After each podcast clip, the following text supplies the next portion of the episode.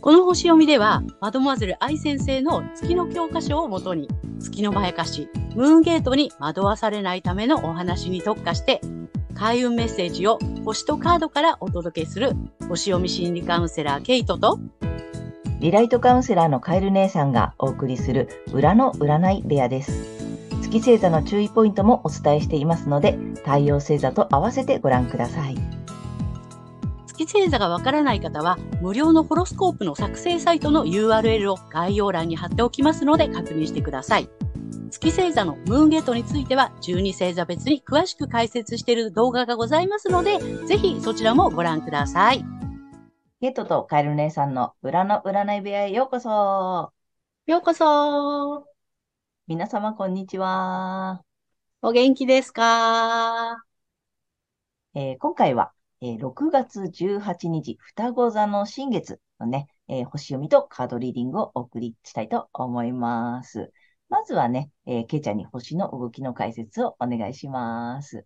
はい。えー、今回の新月は、双子座の26度、えー、Q ハウスというところで起こる、えー、新月となります。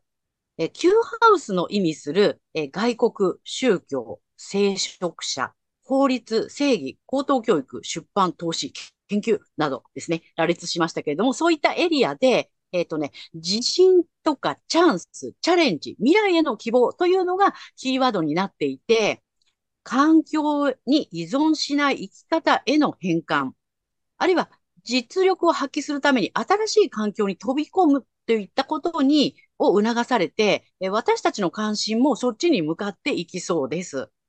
で、この新月に唯一アスペクト、か特定の角度をとってきているのが、えー、海洋星になります。え健康、衛生、食料、兵役、軍隊、労働者などに関する、このロックハウスにあって、え90度という、え緊張角なので、え自分の意思を持てばそれを形にできる。え受動的になってしまえば飲み込まれるぞっていう感じで煽ってきそうです。また、印象的なのは、ディセンダントに、え傷と癒しを司る小惑星の議論がほぼ重なっていることですね。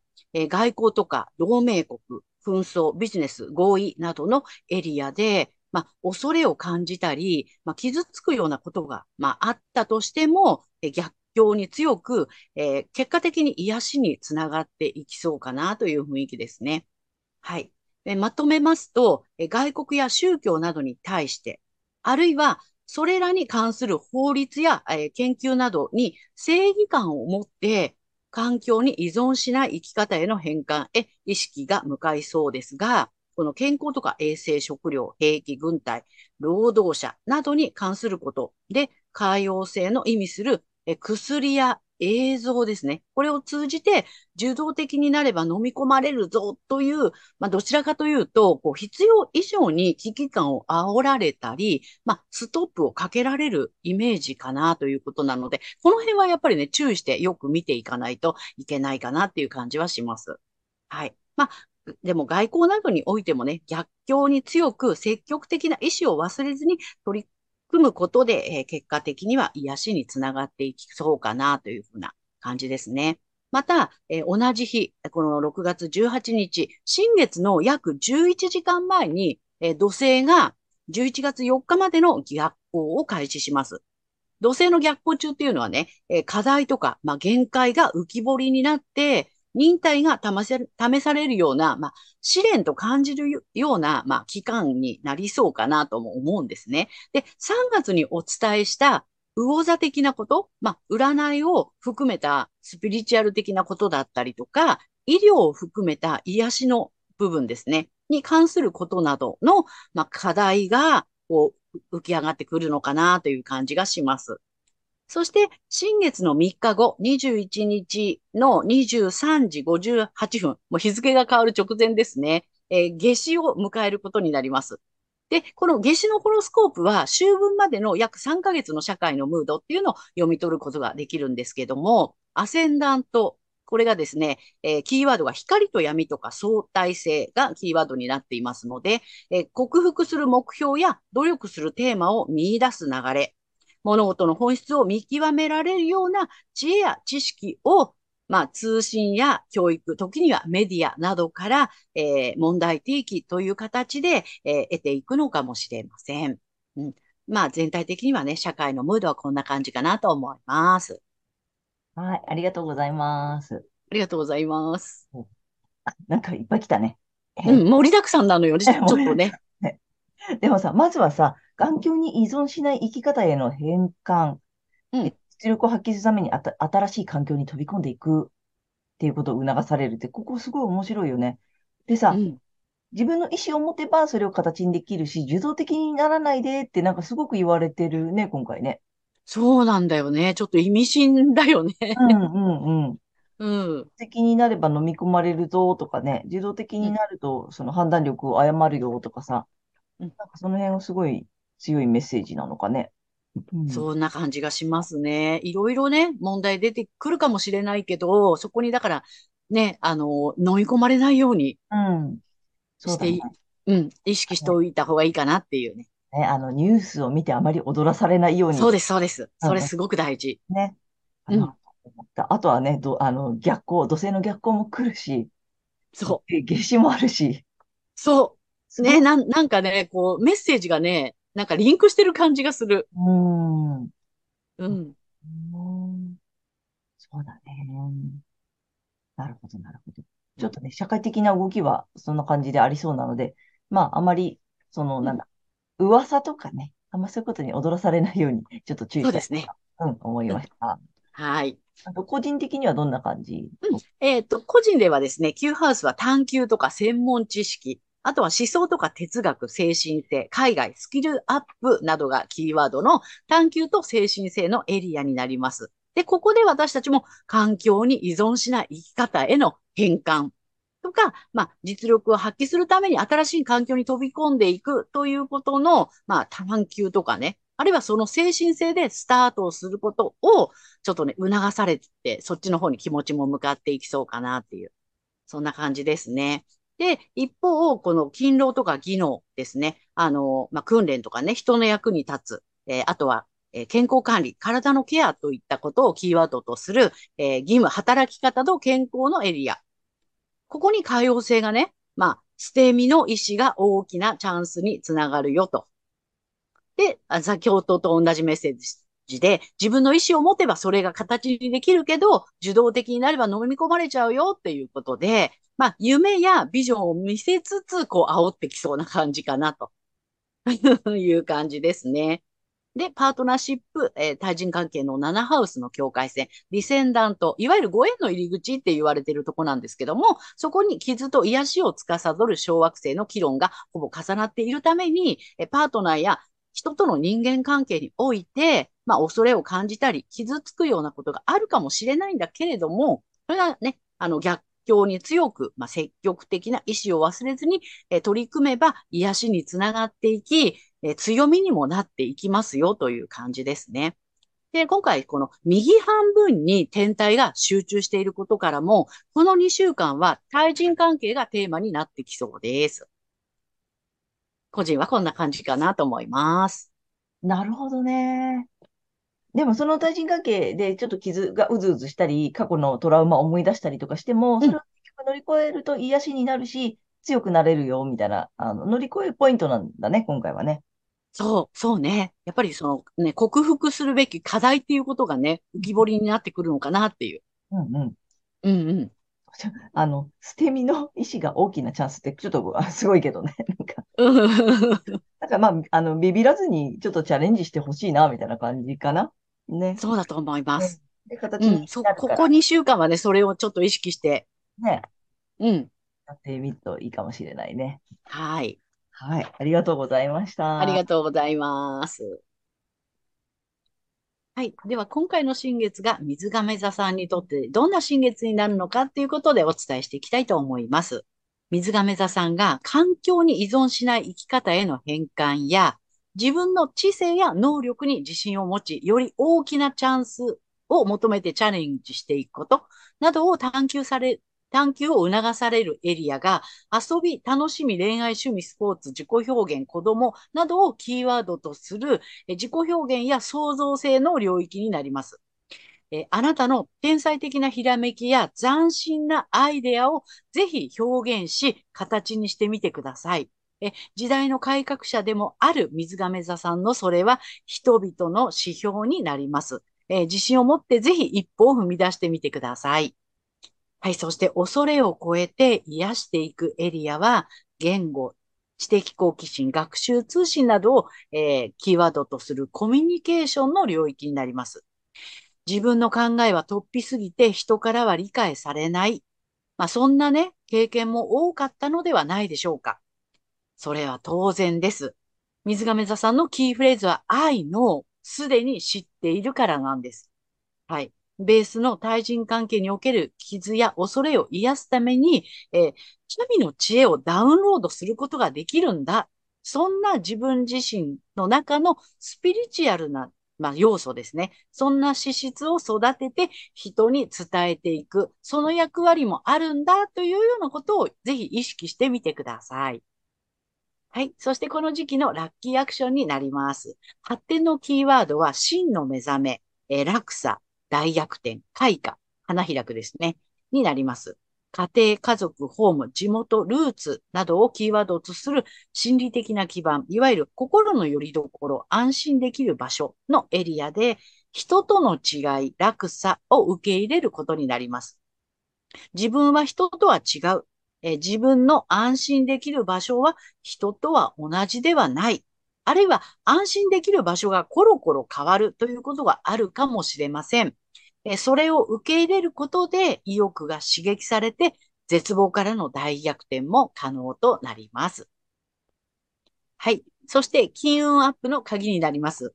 えーそれは対人関係、パートナーシップ、結婚など対人関係の領域で、えー楽しいアイディアや会話、人を感動させる、え表現などの、え優れた創造性、クリエイティビティを発揮することです。え斬新なアイデアでパートナーへのサプライズなどもいいでしょう。はい。ここまでが、え太陽水亀座さんへのメッセージとなります。はい。ここからは月水亀座さんへの注意ポイントになります。はい。え月水亀座さんの月の欠損は、えー知的欠損の、えー第三星座ということになります。そして、えー水亀座さんの、えーキーフレーズ、I know ということなので、えー社会的にですね、この自分が知っていることっていうのがね、ちょっとわからなくなりがちっていうことになってしまいます。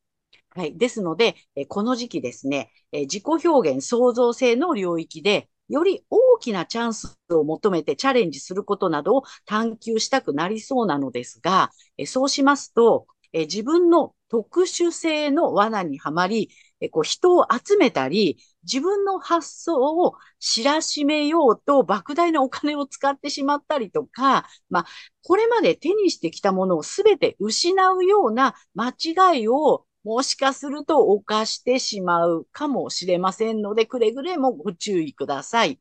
はい。えーですので、えー探求するべきエリアは、ご自身の太陽星座のエリアとなります。そして、月のまやかしから抜けるために、反対星座の獅子座さんの回をぜひ参考にされてみてください。えこの反対星座を活用すると、え月のまやかしリセットされますので、月と太陽が同じ方には特におすすめです。はい。星読みは以上となります。はい、ありがとうございます。ありがとうございます。はい。えー月星座が水亀座の皆様。はい。あの、知的星座のさ、最終形態なんだよね。そうなの。うん。なので、あのーなんつったらいいの？ただ、わからないとかさ、そういうことにこだわるよりも、なんかもっと高度なんだよね。そうなんだよね。だから社会でっていうところで、うん高度なところに行っちゃうんだよね。うん、そうそう。でさ、あと、なんていうの、その高度な中でもさ、その、なん、なんていうの、あの、わかるわからないの、わからないのこだわり絵じゃなくてさ、なんていうの、もっと天才的なとかね、そう。すでに知っているんです、みたいなね。うん、その、ちょっと特殊な能力があるんですよ的なところにすごく魅力を感じやすいんだよね。うん。うん。なので、そこにこだわりすぎると苦しくなるよっていうことなので、ちょっとぜひそこ気をつけてほしいのと、今回だから美味しいやつだね。そうなんだよね。美味しそうなやつ来てるってことだね。そうなんです。なんか新しいことすごく発明したよとか発見したよとかなんかもやり、探してきて言いたくなっちゃううん。感じだね。そうなんだよね。うんなんかちょっとぜひぜひ、あの、美味しそうな餌がぶら下がってるかもしれないので、そこをちょっと気をつけていただきたいなと。ね、莫大なお金をもしかしたら失ってしまうようなことが あったら困るので、ちょっとね、水困るので。月水亀座さんはね、あの、ぜひあの、初回の動画が出ておりますので、月星座の、えっと、特別解説編があるので、もう一回見ていただきたいなと思います。お願いしますね。規模が大きくなっちゃうんだよね、第三星座って。うんうん。ね。うんうん。ぜひぜひ。あと、反対星座がさ、あうの、獅子座さんっていうのも面白いね。あ、そうだね。うん。うん。だから、もっとやっぱり自由に楽しく、なんだろう。うん。ね、楽しむことをしていれば、もっとうまくいくし、うまく回るよっていうことなので、ぜひね、うんうん。そう。だから、社会を意識しないで自分っていうふうにした方がいいんだようね。ん。だね。ぜひ。ちょっと獅子座さんの回も参考にしてみてください。はい。あとね、太陽水亀座さんは、なんか、神の知恵をダウンロードすることができる自分を認める。ね。そうなんです。はい。すごいんです。もうすでに知ってるからね。そこを認める。でいい。すごいね。なんか、うん。大事。そこなんか、すごい来たよ。今回メッセージが。うん、うん。わうん。かった。うん。この流れを受けますよ、私は。はい。はい。ということで、ここからはカエル姉さんのカードリーディングならぬカードカウンセリングに行きたいと思います。お願いします。で、今回ね、ちょっと、か、えっと、タロットカードで2種類行きたいなと思ったんだけども、行くよ、水亀座さん。ダダン。お、うん。あのね、深いよ、なんかさ、やっぱり。うん。まあ、いつもあれですよ。ワンドの10ですよ。はい。抱えすぎ。高いすぎ。で、こっちがね、ハーミット、忍者なの。うん。で、うーん、どうしたどうしたと思ったんだけど、どうやら水亀座さん、まあまあもちろんなんか抱えすぎっていうか考えすぎとかさ、うん。なんかちょっと周りに振り回されてたりとかがあるのかなっていう感じなんだよね。うん。うん。ちょっと疲れ、お疲れなの。荷物背負いすぎとかさ。うん。なんかちょっと疲れ、お疲れ気味なのかなと思ったのね。で、でもさ、これさ、意外とちょっと水亀座さんっぽいのよね。うん。愛のなわけですよ。うん。でさ、なんか、でもさ、今回なんかもっとお披露目してねっていうメッセージがあったでしょ？うん。うん。だけどね、なんかちょっと周りに振り回されすぎてるから、ちょっとそのさ、自分の知っている、なんていうの、うんと、降りてきちゃうやつ？ダウンロードうん。勝手にしちゃうやつさ、もっと、ちょっと内側ちゃんと見てあげてほしいんだよね。うん。これもちろん探求のカードだしさ、うん。あのーなんだろう、静かにこう考えてんだよね。うん。うん。で、分かってる人だしさ。なので、うんとね、ちょっとね、人と、人は人、自分は自分っていうのが今回キーワードかな。ああ。うん。なんかちょっとそれを言ってるんだよね。もっと内側の自分を見てあげて、信じてあげて、なんか降りてきうん。たやつを、一回ちょっと、まずは巻物紐解く。うん。うん。かななんかね、ちょっと周りに、がわちゃわちゃしてる感じ。うん。うん。うんで、自分の中には降りてきてるのよ。いろいろと分かってるしさ。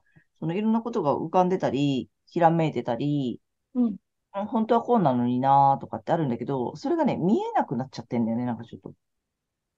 あまりにちょっと、なんつったらいいの？俗世間に、あの、惑わされてる。なるほど。うんうん自分の中ではさ、もうほら、4次元、5次元とか言ってんだけど、そうね。あの、3次元の人たちにわちゃわちゃ、あの、なんか、ああ、ちょっと静かにしてください、みたいなさ、そんな感じになってるので、うん。ちょっとね、この忍者だってことを忘れないでほしいなっうん。ていうメッセージが来てると思いました。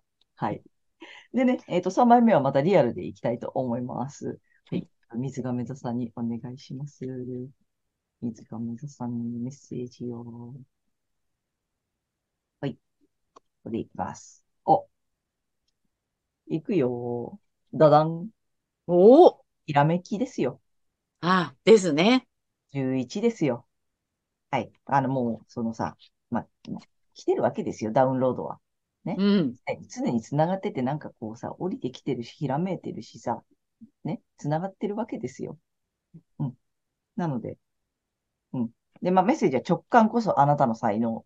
ね。さあ、本当にその通り。あ、そう。だからさ、それ、で、あの、お披露目してあげてください。それ。全然さ。で、あの、ちょっと邪魔がいろいろ入ってるようなので、まあまあまあまあ、そこはちょっとこうね、人は人、自分は自分といううんこと、OK なので。なんかね、あのーちょっと抱え込みの人はちょっと手放して、少し減ら、荷物減らして、あと人に任せるとかね、うん。お願いするとかね、ちょっとそんなことをしてもいいのかなっていううん感じがしました。ぜひぜひ、あの、これ本当に水亀座さんっぽいでしょ？まさにまさに。なので、それを活かしていただきたいと思いました。はい。はい、ということで、えーカエル姉さんのカードカウンセリング以上となります。ありがとうございました。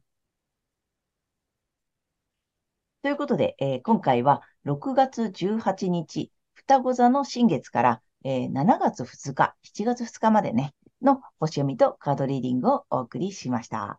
えー皆さんご自身のね、太陽星座の回を見ていただいていると思うんですが、えーぜひね、月星座も調べていただいて、そのね、注意ポイントもご覧ください。また、月のまやかしから抜けるためには、反対星座もね、参考になるので、ぜひご覧になってみてください。ということで、けいちゃん、次回の放送は？はい。7月3日、ヤギ座の満月となります。とチャンネル登録、グッドボタンなどいつもありがとうございます。励みになっておりますので、これからもよろしくお願いいたします。はい。